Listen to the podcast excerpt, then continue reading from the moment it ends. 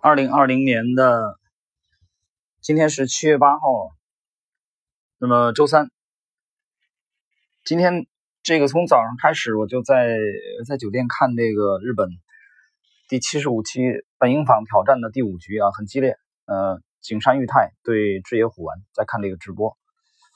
呃，行情啊，今天今天这个沪指又创了新高啊，疯了，真的是疯了。但这种疯呢，其实你对老股民来说，我们觉得其实都很正常。但是有很多人觉得不正常啊。我举个例子，比如说，呃，从最近的三天。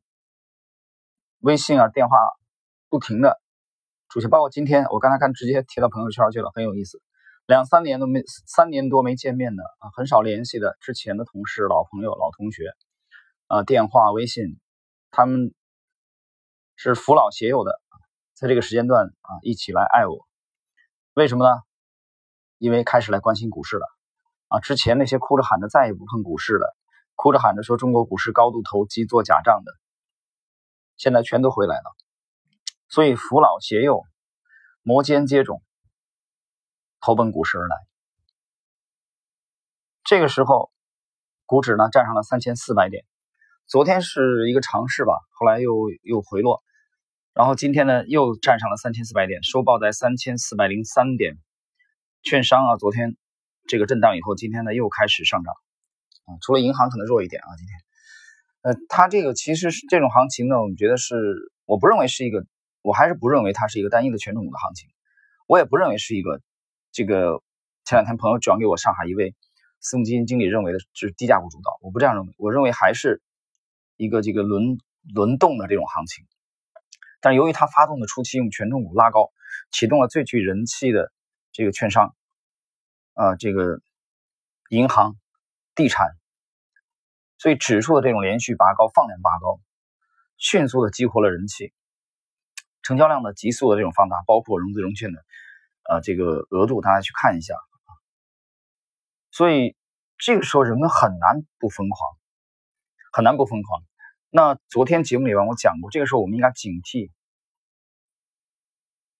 两种思维。第一种啊，就是第一种就是首先啊，他觉得这这完蛋了嘛，这一疯肯定要完。我觉得这这是啊很幼稚这种，就如果疯狂的初期，我觉得离完这每轮行情都会完，都会结束。但是否现在就完呢？我觉得还没有。我现在还是认为它是一个疯狂的初期啊，但是的确已经比较已经开始疯了啊。我举个例子，就在我在看这个围棋直播，现在这盘棋还没下完啊。酒店这个今天这个信号平时这这些天还可以，但今天信号不是特别好啊，呃。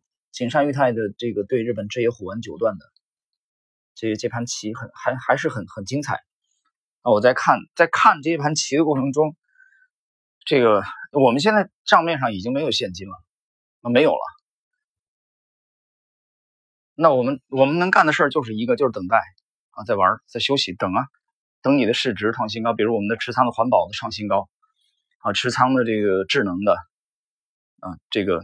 人工智能的这个今天又创新高，那么当然我们也有持仓的，比如说啊这个大科技类的啊又创又创新高的，但是也有这这两天强势整理的，没有跟随大盘上涨了，这个没关系，因为总体的市值在创新高，嗯几个账户的市值在创新高，但是你想安安稳稳的看一盘围棋直播都很难，就在这种狂热的氛围之下，其实这个时候伴随着我讲的微信啊电话的。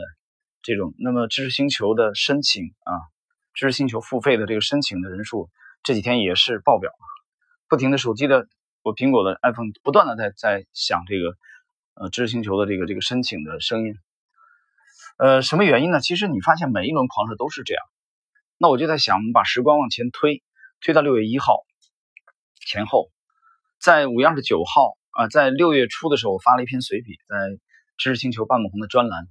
啊，我们去直接公示出来的啊，对，农林牧渔的一只股票零零二开头的啊，名字我不讲了，大家去星球里看，写的很清楚。啊，我们直接贴出来的啊，交割啊，那笔怎么出局的？我们在尾盘把它出出局。这个股票零零二开头的这个农林牧渔的龙头，我们五月二十九号的这个挂了最后一笔，最后一笔出去。那么出局之后呢？这个这个股票呢，呃，市值呃市值是大概将近一百万吧。然后呢，出局以后，这股票是亏了六百二十五元人民币啊，市值我们的市值大概它差不多一百万。那么最后它有一笔拉高，通过这笔拉高顺利的出局，亏了六百二十五六百二十五块，可能还有一个零头。这是一个。那么另外一个就是六月一号当天，我们把一个农药的个股啊，六零零开头的上海的，这个也是公示出来的，这是小仓位的尝试性的，然后微利啊内资。农林牧渔的龙头零零二开头的是微亏，这只股票是微利，也把它出掉了。这是六月一号啊，二十九号出掉的这个零零二开头的，然后六月一号出掉的六六六零零开头的上海的，它这两只这个尝试性质的股票全部干掉，一个微亏，一个微利，只做了一件事，我们写的很清楚，星球里就是我们要把钢用在刀刃上，因为我们看到了风口的转变，风向的转变，这个风向的转变啊。现在已经过去了一个多月的时间，就是我们认为风向从大消费为主、大医药为主，转向了以成长的这个大科技为主，这是我们的转变，这是一个重大的转变，也是一个及时的转变。所以你把这种重要的关口的转变的工作做好以后，你后面的工作就很轻松了啊！就是等待你的市值不断的创新高。在今天的 下午，我把星球做了一个简短的一个更新啊，非常简短。我讲，随着行情的这种反复啊，这个反复的 推高，市值创新高，往后我们要考虑一个问题，就是在这一轮的狂热啊，我们依然要做到全身而退。从当下的这个疯狂，那么我认为还是处于初期。网上有个段子讲。说现在做头了吗？啊，很多人在讲股票，在谈股票，这还没做头。什么时候做头呢？现在是不懂股票的人来找你问股票，啊，这叫狂热初期。什么时候开始可能比较危险了？就不懂股票的人开始向你推荐股票。啊，我讲过这个故事，回顾我在二零一五年在上海的时候，我去崇明，崇明啊，我们去崇明吃饭，啊，吃完了饭准备准备上车返回上海市区。嗯，瓜农两个瓜农，我没有，我从来没有这个蔑视瓜农的意思啊。革命工作只有分工不同。我们充其量也就是一个被马斯克鄙视为倒插价的人啊！我不觉得我这个职业，投机这个行业比瓜农更伟大。但这两个瓜农在把瓜 装好了以后，因为我们要发动汽车走的时候，向我们推荐了两只股票。这两个股票第二天还有一个股票涨停，所以那才是真正的狂热。我觉得从现在到那里还有一段时间，还没有那么快。所以这个时候，我觉得 是要，其实胆子可以肥一点，那么找好这个风口啊。对风口，我们看得很清楚。我没有因为低价股的这个呃疯狂，没有因为权重股的疯狂，我们就一边倒的全部配置权重股。比如，比如有人说我做低估值的，我只关心这个地产啊，或者说我只只做券商，有人说我只做中信证券啊，有人说我只做浦发银行啊，我没有这么极端，我们还是还是有一个配置。但这个配置里边，我们可以明确的讲，星球里写的很清楚，我们是以大科技为主。我们看好下半年，至少至少是三季度吧，七八九这三个月，七八九这三个月我们没有重配消费类的，所以六月五月二十九号我们才把最后一笔啊将近一百万的市值我已经贴出来了，在星球里大家可以看，大概是六月五号贴出来的吧，是二十九号那天的出局的这个交割明细，就是我们减了大消费。但你消费也涨啊，消费也不是说不涨，对吧？就是说你在某一个阶段，到底我们认为风口最猛的、最猛烈的风口在哪里？到底是在大消费、大医药，还是在科技股，还是在权重券商？这个你要有一个判断。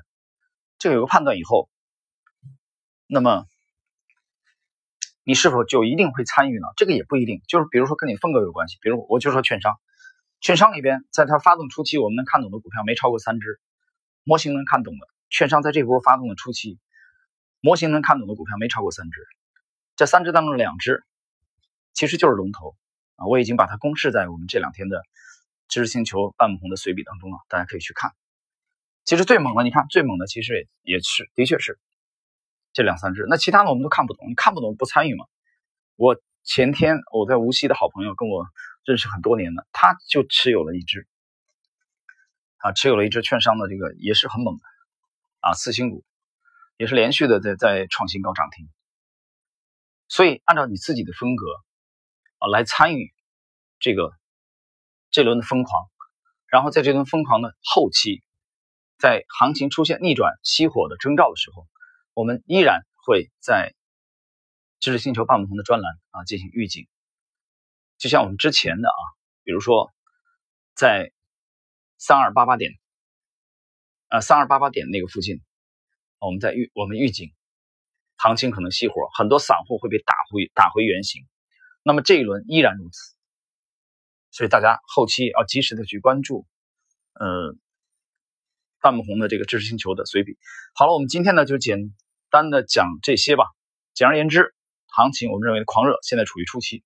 后边经过中期以后，总还会出现后期和晚期，那个时候才是我们考虑这个兑现手中获利筹码的时候。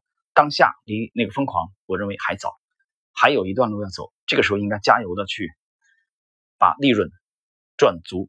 好了，我们今天就到这里，我得继续来看这盘直播。